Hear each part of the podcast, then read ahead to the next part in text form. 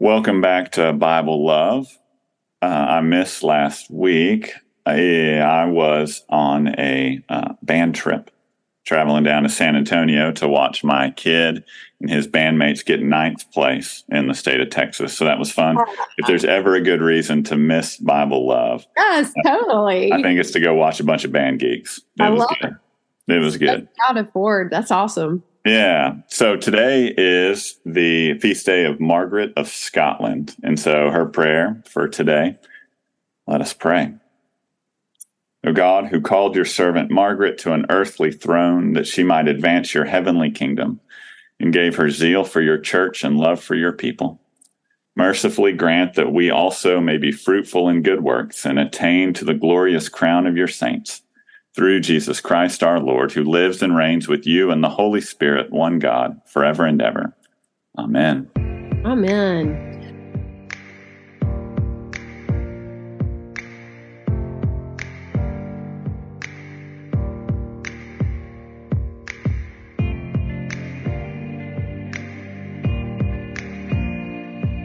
Well, hey, Alan, I missed you, but Yeah. I'm so glad you were supporting Ford. You were doing exactly what you needed to do.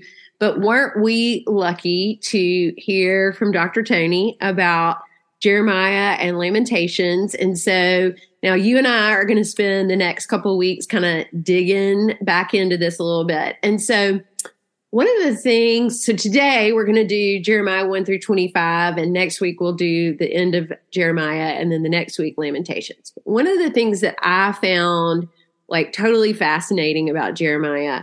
I mean, honestly, I was telling this to Tony, like, I don't feel like it's a book I know all that much about, but I actually like really identify with Jeremiah. And I wonder if other people will too. And I don't mean just priests, I mean people of all kinds. Like, Jeremiah loved God, like, had this huge passion for God, for God's people but he also like felt kind of un uh, not the right person. Does that make sense? Like kind of fought his prophecy a lot of the times and i thought that was really interesting and was even given this name as the new moses. Like i mean how intimidating is that?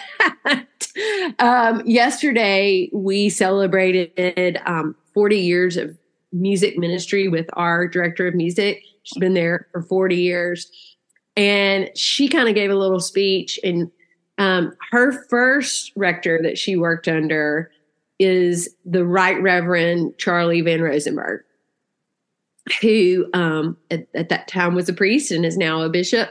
And she talked about she had two rectors that she really um, had a lot of affection for and one was charlie um, her first rector who um, really taught her about liturgy because she grew up in the Southern Baptist Church. And her first service ever in the Episcopal Church was as the organist. Can you imagine?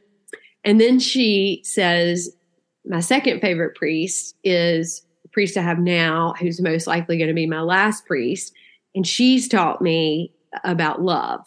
So, liturgy and love. And in that moment, I'm thinking, someone is comparing me to or lifting me up with the amazing Charlie vonRosenberg. Like I, I, couldn't even like get my mind around that I was even in the same sentence. And it made me think that might have been how Jeremiah might have felt like that he was even in the same sentence with Moses, right? Um, I don't know. What do you think? Like just that comparison must have been a lot to hold. Yeah. That's, I mean, anytime when you think about comparison, what is it? Comparison is the thief of joy, right? Mm. That's that's when we compare what we have to others, but also like when we're compared. I think about I'm the fourth rector at St. Martin's. Um, I get compared a lot to the first rector. Um, he was here for a really long time. He's a beloved guy. I buried him a year ago or so. Um, I see it as an honor. I could see how some people could be threatened, right? Jeremiah wants to be his own person. I'm not Moses, I'm Jeremiah, right? But I think that's an unhealthy way to look at and when people see characteristics in you Yeah. that remind them of someone else. Like I can't help but think that that's Oh, I felt honored. honor. yeah, for sure. Lee Van Rosenberg. I felt yeah. no doubt about it. Um, but I was just kind of putting my uh, in my mind immediately went to Jeremiah, you know, and that thought process.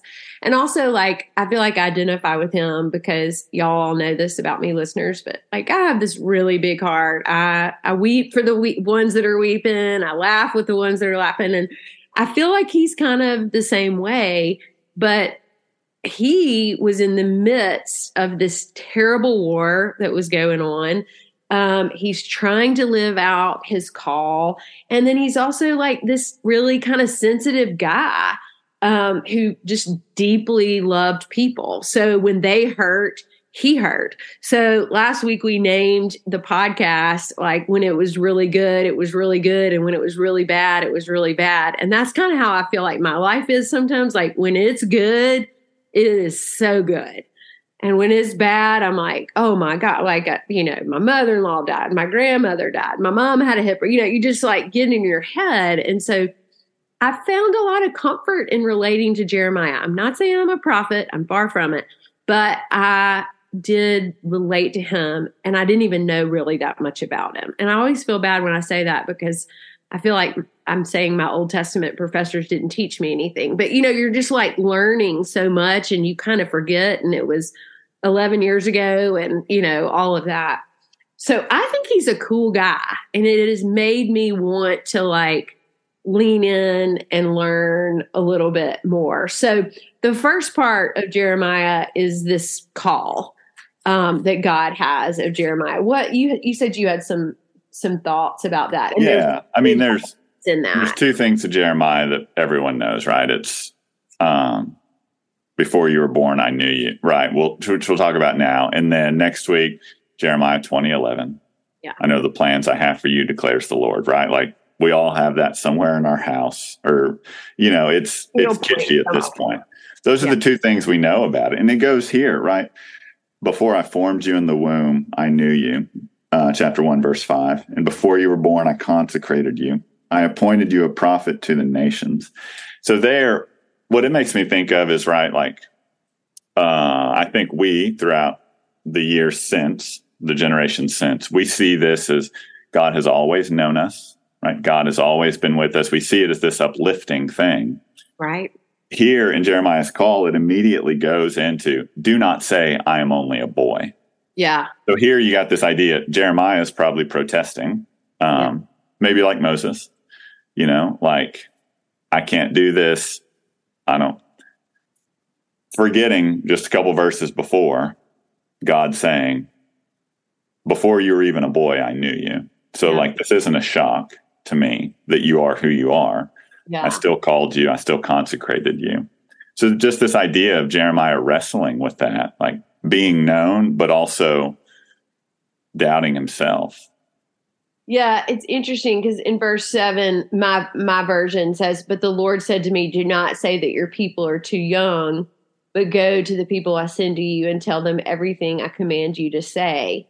So at Diocesan Convention last year, um, I had the honor of preaching at the Eucharist, and at Diocesan Convention this year, my dear friend Amanda Robertson had the honor of preaching. And I was, it made me think like how grateful I was to have a bishop that like looked to two women under the age of 50 who people might say are too young, shouldn't be doing what they're doing. They're, but they're rectors of churches, you know, and they are bo- both of us proclaimed in very different ways um, the Lord's word, you know? And so I think we're, none of us sh- are too young. I mean, think about how we, what we learn from children, what we learn. I mean, it, I know that the older people in our lives are full of wisdom, but I think that all of us, none of us are too young or not good enough or whatever to do what God is calling us to do, right? Yeah. It's that not listening part or that I'm afraid or I'm not good enough or somewhere along the way someone told us we were bad or we weren't good or you know those rejections we've had in our lives it's not God it's us that does that or the people in our lives that have done that right yeah i mean it's looking at folks as fully Christian already by virtue of their baptism. Not that they have to wait and grow up and mature, but um, you know, yesterday was Feast of Saint Martin. Well, right. we're recording yeah. this on Monday, so yesterday we did a big feast day at church, and kids read. We don't typically have kids read the lessons, um, but we on certain days we do, and so it was two um, young ladies, elementary school age ladies, who read the lessons, which right to hear that because we also have like 80 plus year old guys read the lessons and there's something to be said for that too. But to hear that to we uh feast st martin we also um install all the acolytes and we recognize the acolyte ministry. I mean there's a couple dozen kids right who they lead our worship. Like it doesn't actually happen really without Absolutely. these kids who wake up early on sunday morning. So they're every bit as integral to what happens as the old ladies on altar guild or the old men that hand out bulletins as ushers, right? Like they're taking their place in the leadership of the church. Um, really, hopefully, because they've never thought to ask, "Can I do this?" Yeah, and that's where we want to like take that away, right? That ask of "Can I?" I've been to churches where you have to be an adult to acolyte, right? Yeah. Because they want it to be proper and they want it to, uh, they don't want the church to burn down, right? if the cost of getting a kid involved in worship is burning the church down, let's burn the church down. Absolutely. I, you know, I was thinking about it Saturday morning. So we were at Christ Church Greenville, and the Eucharist was first thing. So there's these three lovely teenagers at 8:15 on a Saturday morning showing up to acolyte, and I made sure to go up to them and be like, "Hey, ladies, I'm so thankful you're here because I'm sure they wanted to be in their beds, you know, but they weren't. They were there, and we could not have done it without them. They were an integral part of what we were doing, you know. And so I do think, yes, like we are all called, and we keep talking about this all the time, but that's because the Bible's full of it, right? The Bible is full of God calling ordinary people to do magnificent things. And we can't ignore that, you know. So as we keep going, there's these visions that happen in Jeremiah, and then also God, like just loving and caring for Israel, refusing to give up on them. Um, yes, they have some unfaithfulness. Yes, they don't want to worship God, but God just like continues to um, love them and say, You're mine and I'm not giving up. And Jeremiah, I need your help into making this happen, right? Yeah. I mean, does. Yeah, it's this idea. It's what the prophets are. The prophets are speaking, you know, God's truth into a world that that doesn't want to hear it or denies it. Or, you know, I think about chapter five. I love this. In my version, um, it's run to and fro through the streets of Jerusalem. Look around and take note search its squares and see if you can find one person who acts justly and seek truth so that I might pardon Jerusalem. This, to me, this is one person. Like God's like, I just need an end, right? Like, I want to pardon my people. I just, and find it. Like, I'm not giving up on this. Yeah, just one. And the idea search to and fro I can just imagine like it's like a scene in a movie, right? When, you know, the man or the woman's running through the city looking for whoever they're looking for. Like it, I mean, that's God's pursuit of us. Yeah, I love that. And there is some rejection, or at least what the people of Israel feel is rejection, and they get rebellious. And then that's when this war starts. So I'm all the way like into six and seven. But then God like gives Jeremiah this prophetic voice and the courage to say, you know, this is important. God is with us. Do not feel forsaken, even in the midst of their like own disobedience and their own wanting to have war and do different things that are not not in you know favor of God.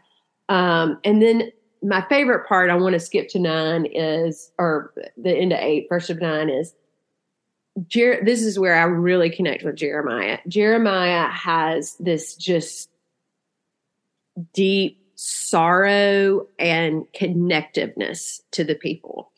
And I think this is where, okay, so you've seen the movie The Shack, right?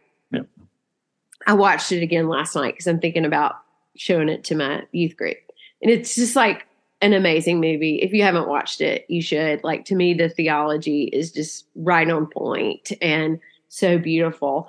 But one of the reasons that um, I'm bringing it up is that the people that play God and Jesus and the Holy Spirit, you know, it's it, it helps because you're seeing people. But the guy that plays Jesus is saying, you're still seeing the human side of me, right? In in the shack in the movie. And and to me, it's like I feel like Jeremiah, sometimes people can do something God can't do, right? Which is the human side of that, right? And and Jeremiah is got this humanness to him where he's sad and broken and sorrowful for them, but still trying to um, uplift them and show them the Lord's favor. Just think it's kind of interesting. Um, not yeah, I have a not all, a, but it is the humanness that sometimes Jesus. Thank God for Jesus, you know, because he understood the humanness, right? Yeah, I have a, a footnote here on kind of the end of eight through the beginning of nine. And the, the heading of the footnote Israel is sick unto death and God grieves. Yeah. So it's this idea that something's broken in Israel and God grieves. Like there's hurt and pain, and God wants to make it right. Yeah, and he teaches them about how to praise God.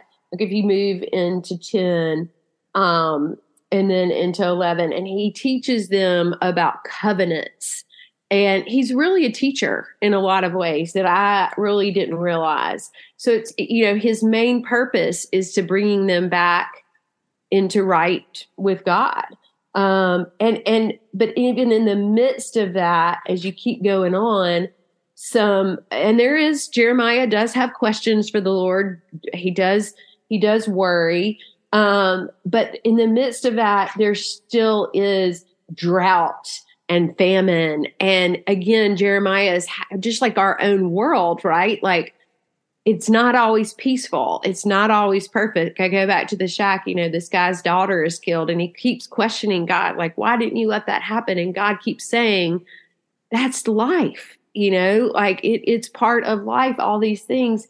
But God doesn't ever forsake us in any of that. Um, and so, um, anyway, this this doom and bloom it keeps happening, but Jeremiah is faithful through it. So I think we need to get to the part, and I'm in uh, chapter eight that a lot of people know about, which is the potter part of Jeremiah. Okay, so we all know about the broken pot, and again, this connects back to the humanness um, and the clay and and how we're the clay and this is this is something that a lot of us know and can identify with and i just wanted to point out that that comes from jeremiah um, 18 um, and then it goes on in into the um, the broken jar and you know that we're all broken and we're all sinful. But in all of that god is with us. Okay i've talked a lot. What do you think? No i love that idea. Um, because we, right, when we think about the clay pots, we think, you know, we're the clay, God molds us. Like we think about it, I think about, I tend to think about it in that way, you know, mold me, God. We get that in, in scripture. The flip side of that is that clay is easily broken. And how is that tended to? And I think here, all throughout Jeremiah, we get this sense of people who want to do right, people who don't do right, and the tension between those things. Like when things are going good, it's good. When things are going bad, it's bad. Yeah. Yeah. And then, you know, I think also one thing we receive in this book is the realness of Jeremiah, you know, and um, when we get into next week, you know, Jeremiah has to go on trial and he has to do all these things for the Lord. But in this version that we're talking, or these chapters we're talking about this time, if you go to chapter 23, there is a lot of hope. And Tony talked about this as well. Um, and Jeremiah, God uses Jeremiah to convey that hope. Um, and, and even though he's scared, even though he, he says, my heart is crumbling, is crushed and I'm trembling, but because of the Lord, because of his holy words, I am enough. You know, and and and I think that's something that we all can relate to, right? We're all broken, we're all sinful. Yes, we're scared in this time of you know, uncertainty or whatever might be going on in our own lives. But because of the Lord, we have hope. And we can forget that, can't we, Alan? We just Yeah, it yeah. So um for my money, um Jeremiah 6 uh, 16. This is kind of the the nugget to me in Jeremiah, and it gets to this hope, right? Um, so we're going all the way back to six. It says, yeah. Thus says the Lord, stand at the crossroads and look, and ask for the ancient paths where the good way lies, and walk in it, and find rest for your souls. So this idea, like stand at the crossroads, whether it's life's falling apart, life's good crossroads, whether it's decision cross, whatever you're standing at, whenever there's a decision point, whenever there's a change, whenever there's whatever, God's saying, look for the ancient path, look for what I've told you before, look for the way that's been laid out from before you were born, before you were knit together in your mother's womb. Look for that, and you'll find rest for your souls. Yeah. Thank God for Jeremiah and those reminders, and for God. Okay, well, that's the first kind of bit of Jeremiah. We'll get into the next next week. Um, so we look forward to being with y'all again. Remember, as always, we love you, but most importantly, God does.